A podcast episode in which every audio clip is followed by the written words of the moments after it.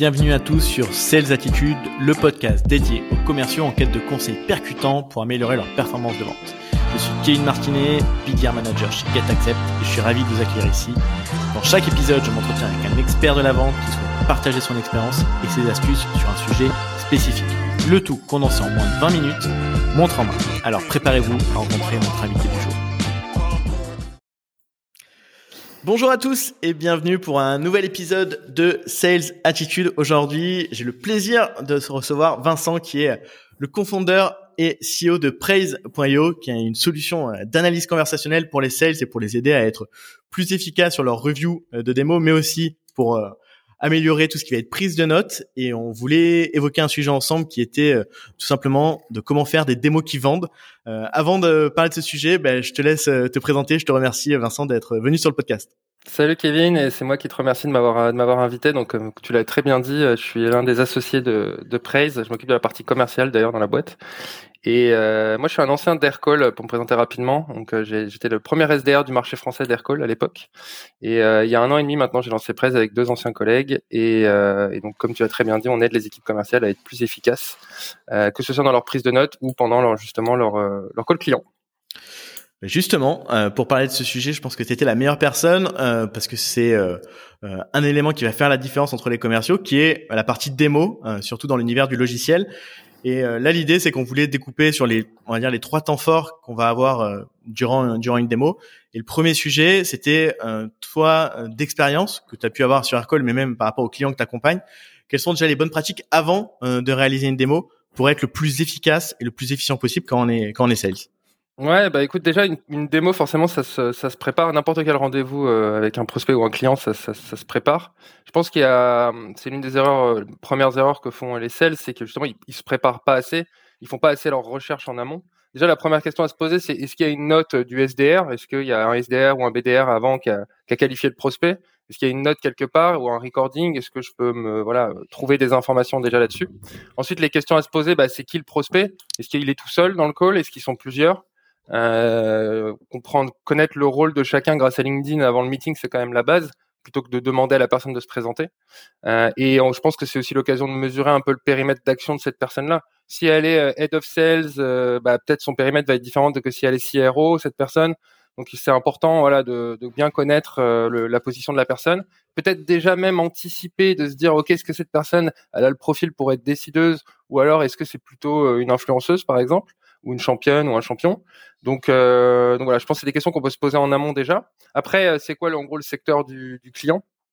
Euh, Je pense que c'est hyper important de comprendre assez rapidement. Bon, ça c'est très simple, hein. il suffit d'aller sur le site internet, regarder ce que l'entreprise fait, dé déduire quel est le business model. au bout d'un moment, quand on, a, on commence à avoir de l'expérience en tant que sales, on doit être capable de voilà de déduire le, business model de la boîte en face assez rapidement en regardant la homepage du site.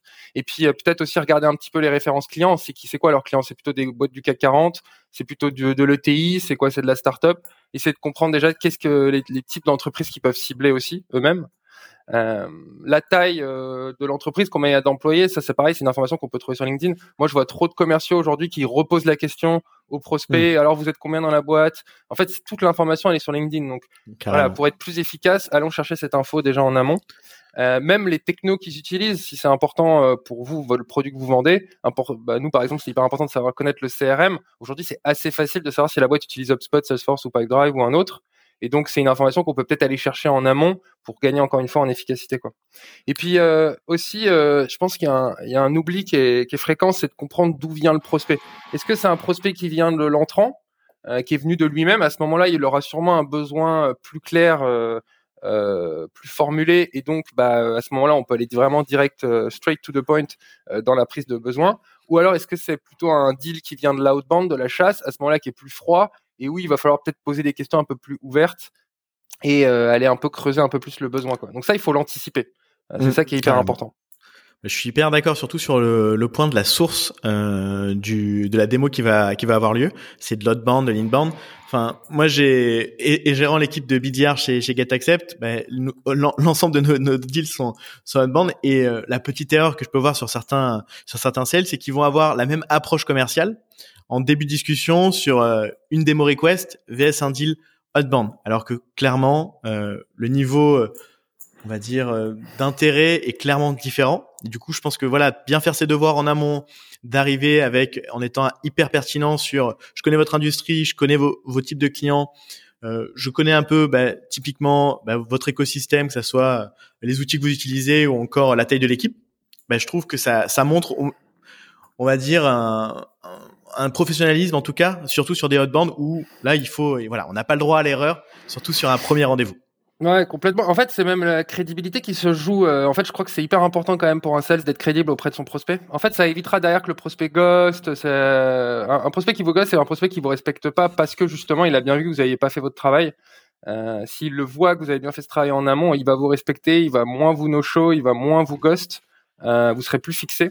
Donc, c'est hyper important. Et pour rebondir sur ce que tu disais, outbound, inbound, encore une fois, typiquement un, conseil très concret euh, un, un, prospect inbound, on va lui dire euh, quel est ton besoin, on va lui poser probablement en première question, alors qu'un un prospect outbound, on va plutôt lui dire c'est quoi tes challenges, c'est quoi tes, enjeux, c'est quoi tes problématiques actuelles. On essaie de partir d'un peu plus haut en fait euh, à ce moment-là quoi. Donc ça il faut s'adapter, c'est hyper euh, hyper important. Et puis même il y a un deuxième axe, aussi sur la préparation de la démo rapidement, c'est bah, l'environnement de démo. Si vous faites une démo d'un SaaS par exemple d'une solution d'un produit, bah, préparez votre environnement en amont en fonction des informations justement euh, que vous avez récupérées. Euh, ça, c'est, je le vois trop des, des, démos très génériques. On y reviendra après sur le pendant la démo, mais euh, mais on voit trop encore de voilà de, de sales carrés qui sont pas très prêts. Et du coup, la transition de la prise de besoin vers la démo, elle prend du temps. donc ça, c'est hyper important et avoir déjà une idée de qu'est-ce qu'on va présenter avant avant même de parler quoi. voilà un peu sur la préparation. J'avoue que là, on est prêt on est prêt pour entrer dans notre euh, dans notre démo. Et je suis assez d'accord d'avoir, euh, pour exemple, nous chez chez GetAccept, ben, tous les commerçants ont des espaces dédiés selon le CRM en question.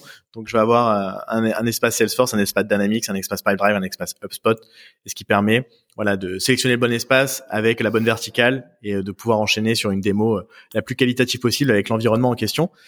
Euh, là, on a bien fait nos devoirs. Euh, on est prêt pour notre démo. Euh, là, la maintenant, c'est vous partager bah, des bons conseils pour être vraiment sortir un peu du lot durant la démo. Il y a plein d'erreurs. C'est, le moment le plus fatidique au final la démo où, les sales sont le plus jugés. Toi, quelles sont les bonnes pratiques que tu voudrais partager, qui sont, qui peuvent aussi être euh, euh un, petit peu, qui sortent, ouais, qui sont un peu atypiques sur pendant la démo pour être beaucoup plus efficace et sharp dans l'approche? Ouais, déjà, euh, déjà, il y a un point en amont, c'est euh, moi, je suis très friand de faire une démo absolument dans tous les R1 on voit encore trop euh, de, sales qui font une prise de besoin de 30 minutes peut-être euh, lors du premier rendez-vous et qui vont caler une deuxième step en démo. Moi, je conseille fortement aujourd'hui d'enchaîner le disco et la démo. Ça sera beaucoup plus euh, percutant. c'est très frustrant pour les prospects de devoir attendre un autre meeting pour avoir la démo. Ça casse en plus le côté l'effet wow en fait. Donc déjà, le premier conseil, c'est de faire une démo. Il y en a encore trop peu finalement qui font pas ces démos-là. je, suis d'accord. et ensuite, Franchement, se prendre 45 minutes pour euh, 45 minutes pour pas voir le produit et juste avoir vu 15 slides et qu'on nous a posé 20 questions, c'est hyper frustrant. Ensuite, euh, bah, d'aller assez vite sur la démo, en fait, euh, dans le sens où euh, de la dernière question jusqu'à le partage d'écran, faut que ce soit vraiment dynamique. En fait, faut qu'il y ait une transition qui soit très rapide, sinon on s'endort. Et c'est un peu ce que tu disais, si tu as bien préparé ton environnement, nous c'est pareil, c'est important le CRM, bah, si j'ai bien préparé le CRM, bah, en fait, euh, voilà, je vais pouvoir rentrer directement euh, dans la démo. Euh, donc y aller vraiment directement et surtout garder une démo la plus courte possible, grand, grand max 10 minutes. Moi, je recommande même moins de 5 minutes. Il n'y a vraiment pas besoin de faire des démos plus longues. Et puis le gros conseil, en fait, c'est de présenter tout de suite la fonctionnalité la plus clé qui va répondre à la problématique mentionnée. Euh, et euh, deuxième point, de se limiter à deux, trois, quatre features grand max.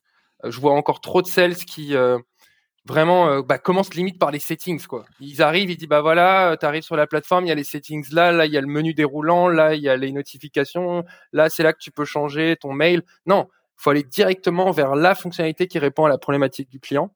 Et avant de, de présenter cette fonctionnalité, reformuler la problématique qu'elle va résoudre j'ai, euh, tu m'as dit que tu avais la problématique X. Là, je vais te montrer la, je vais commencer par une fonctionnalité Y qui va te, euh, qui va répondre à cette problématique et t'aider à faire X, Y, Z. Euh, et euh, vraiment, ce travail de reformulation avant de montrer une fonctionnalité, c'est vraiment clé. Ensuite, on montre la fonctionnalité simplement, et puis après, on valide avec le prospect que cette fonctionnalité répond bien à la problématique. Donc on n'enchaîne pas les fonctionnalités. Entre chaque fonctionnalité, on valide avec le prospect que ça répond bien. Très clair. Non, mais franchement, moi je suis assez d'accord. Surtout, euh, au plus le produit est complexe, au plus on a envie d'en montrer. Donc, se concentrer fonctionnalité, revalider le pain, revalider les metrics et euh, les bénéfices et la value que ça peut apporter, et ensuite reboucler potentiellement sur une autre fonctionnalité. Mais voilà, prendre ce temps de trois minutes où je te montre un, sujet, un sujet clé sur lesquels on peut on peut apporter de la valeur. On valide avec le prospect et même après on peut potentiellement découvrir un autre pain qu'on n'avait pas forcément découvert euh, durant notre euh, courte découverte, surtout si on est sur euh, voilà sur un sur des, opportunités qui viennent de l'autre bande où on n'a pas eu forcément le temps de d'en savoir beaucoup plus sur sur l'entreprise. Toi justement, il y a le sujet vraiment des voilà des features et, de se concentrer sur celles qui sont clés vraiment de manière spécifique selon selon le prospect. Est-ce que tu aurais d'autres conseils justement pour améliorer cette partie là pendant la démo pour pour les sales? Ouais, il y en a pas mal. Déjà bien quand on fait un partage d'écran, on a du mal à prendre du recul, à moins qu'on justement on, regarde la démo qu'on a fait, mais on, on, se rend pas compte des fois que bah, c'est pas très clair le petit curseur de la souris qui se balade. Euh, le prospect il sait pas trop quoi regarder.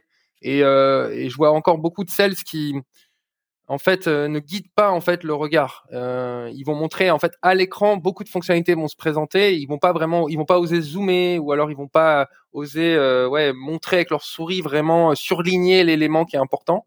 Alors que ça me semble quand même assez clé parce que c'est difficile pour un prospect de, de suivre comme ça un partage d'écran. Euh, L'attention elle est très limitée des gens donc il faut vraiment pas se, se rater quoi. Et puis aussi un autre conseil c'est euh, dans le cas où on a une démo, on est face à plusieurs interlocuteurs c'est important de peut-être chaque interlocuteur avait un besoin différent ou une problématique différente. Et généralement, quand on présente une fonctionnalité, bah moi, ce que j'aime bien faire quand j'ai plusieurs euh, intervenants, c'est vraiment de dire euh, ah bah tu vois, tiens Kevin, toi tu m'as dit spécifiquement ça, bah voilà cette fonctionnalité, toi tu vas pouvoir l'utiliser comme ça. Euh, ou alors les sales managers comme toi, ils utilisent cette fonctionnalité pour faire ça. Et euh, peut-être que le sales ops à côté, je prends cet exemple-là, hein, qui est un autre persona, un autre besoin, bah, cette personnage, je vais dire, bah tiens, toi, en fait, toi, ce qui va t'intéresser, c'est ça.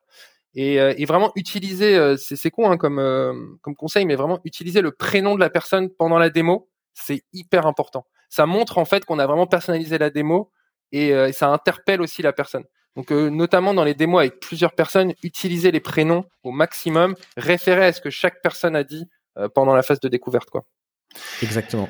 Et j'ai un, euh, ouais, j'ai un petit type juste peut-être. Après, je te, ouais, je te laisse peut-être rebondir, mais j'ai un petit type aussi. C'est euh, une fois que la démo est terminée, ce que j'aime bien faire, moi, c'est marquer un gros blanc, bien gênant, bien gênant à la fin de la. En fait, je vais quand je vais montrer la dernière fonctionnalité, je vais revalider. Et en fait, je vais départager mon écran pour vraiment assez rapidement. Je vais vraiment arrêter le partage pour leur signifier, ok, c'est fini la démo. Et c'est à ce moment-là, en fait, que je que je vais marquer un blanc ou alors je vais dire, je vais juste dire vous en pensez quoi? Et vraiment, plus le blanc il est gênant et long, plus il faut le maintenir. Je sais c'est difficile. et plus en fait le prospect après va vraiment en fait dire vraiment ce qu'il pense. Euh, Ou alors tu vas euh, rapidement comprendre si ok c'est pertinent pour lui ou pas. Mais je trouve qu'il y a un élément aussi que et je faisais beaucoup l'erreur et je la fais encore souvent, hein, c'est d'essayer de meubler quand on est sales, alors que le meilleur ami du sales c'est justement le silence en fait. Vraiment, et après chaque fonctionnalité, c'est pareil. Vraiment marquer un blanc, attendre que la personne euh, réagisse en fait. Euh, ça, c'est vraiment important. Euh, et, les sales, les meilleurs sales, c'est ce qu'ils font vraiment. Ouais, je suis d'accord. C'est dur, hein. On va pas se mentir, c'est dur. C'est bien gênant.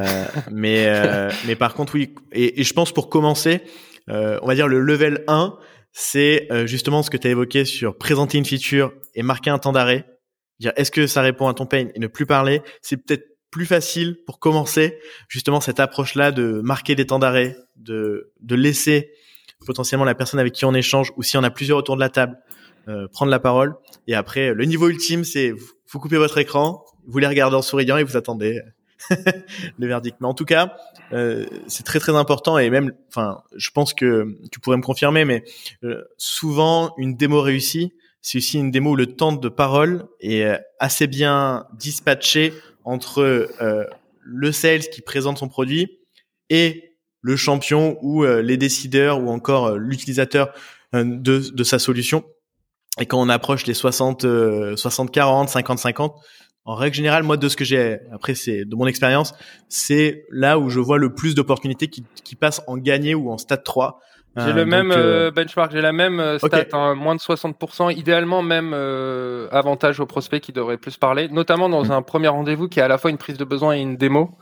mais plus on se rapproche du 50%, mieux c'est ça, c'est clair et net. C'est ce qu'on a pu aussi et, euh, et voilà. Et quand on a un outil qui mesure justement mais ses démos et son temps de parole, on se rend compte malheureusement, et moi le premier, euh, que euh, euh, on est on est plus tard, plutôt surtout sur des deals de bande, on essaie de combler, on va être sur des 70-30 et même quand ça se passe pas très bien, des 80-20.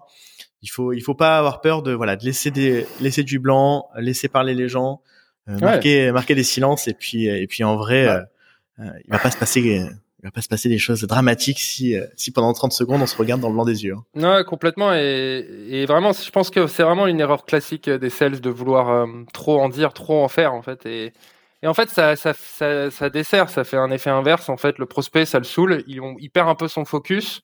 Euh, et puis, c'est difficile d'ailleurs de catalyser une prise de décision, en fait, quand il y a trop d'éléments, quand c'est trop flou.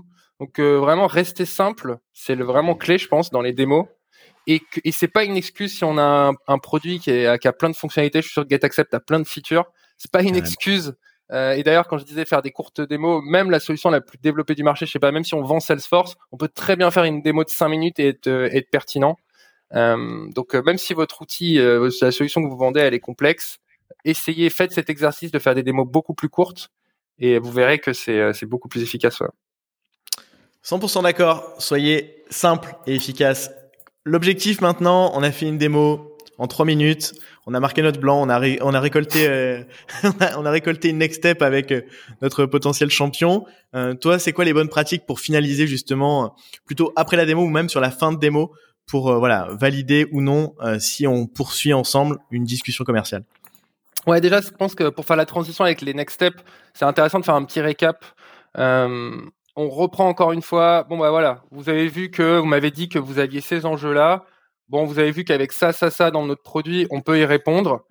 Moi, ce que je vous propose, voilà un peu le plan que j'ai en tête. Et c'est là où le commercial doit vraiment l'idée, la next step. C'est pas juste l'idée, la prochaine étape dans le dans l'agenda, mais toutes les autres aussi. Et, et je pense que le, le, gros conseil que je peux donner là-dessus sur la fin d'une démo, c'est de vraiment lister en fait les next steps, lister le cycle de vente un, le prospect euh, n'est pas censé deviner euh, c'est quoi les prochaines étapes. Et deux, ça sera le meilleur moyen pour euh, bah, justement créer un, ce qu'on appelle un mutual close plan, un, engagement mutuel d'avancer. Bah, il faut que la personne sache qu'est-ce qui se passe derrière.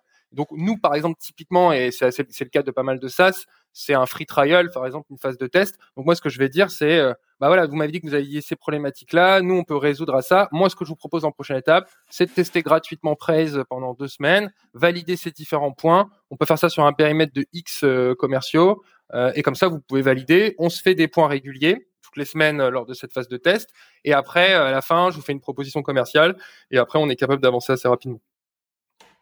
Voilà un petit peu en gros pour euh, vraiment détailler en gros ces, euh, ces, ces, next steps.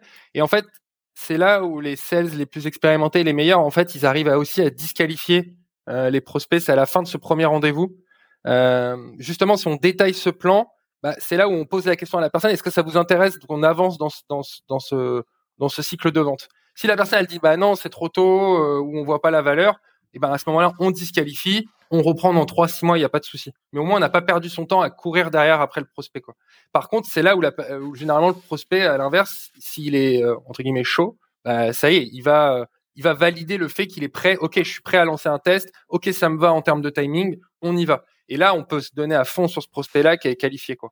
Et ça permet d'ailleurs dans son pipe en fait de d'éviter après le premier rendez-vous, après cette démo, bah, de constamment relancer le même euh, le prospect et en fait c'est là où il nous ghost et en fait on perd un temps fou au lieu de se focaliser sur les deals qui peuvent vraiment closer quoi. Et c'est là qu'il faut à la fin de cette démo c'est il y a, y a que deux chemins, c'est euh, oui ou non. Donc il faut, c'est qualifié ou c'est pas qualifié quoi. Euh, et c'est là qu'il c'est ça qu'il faut définir.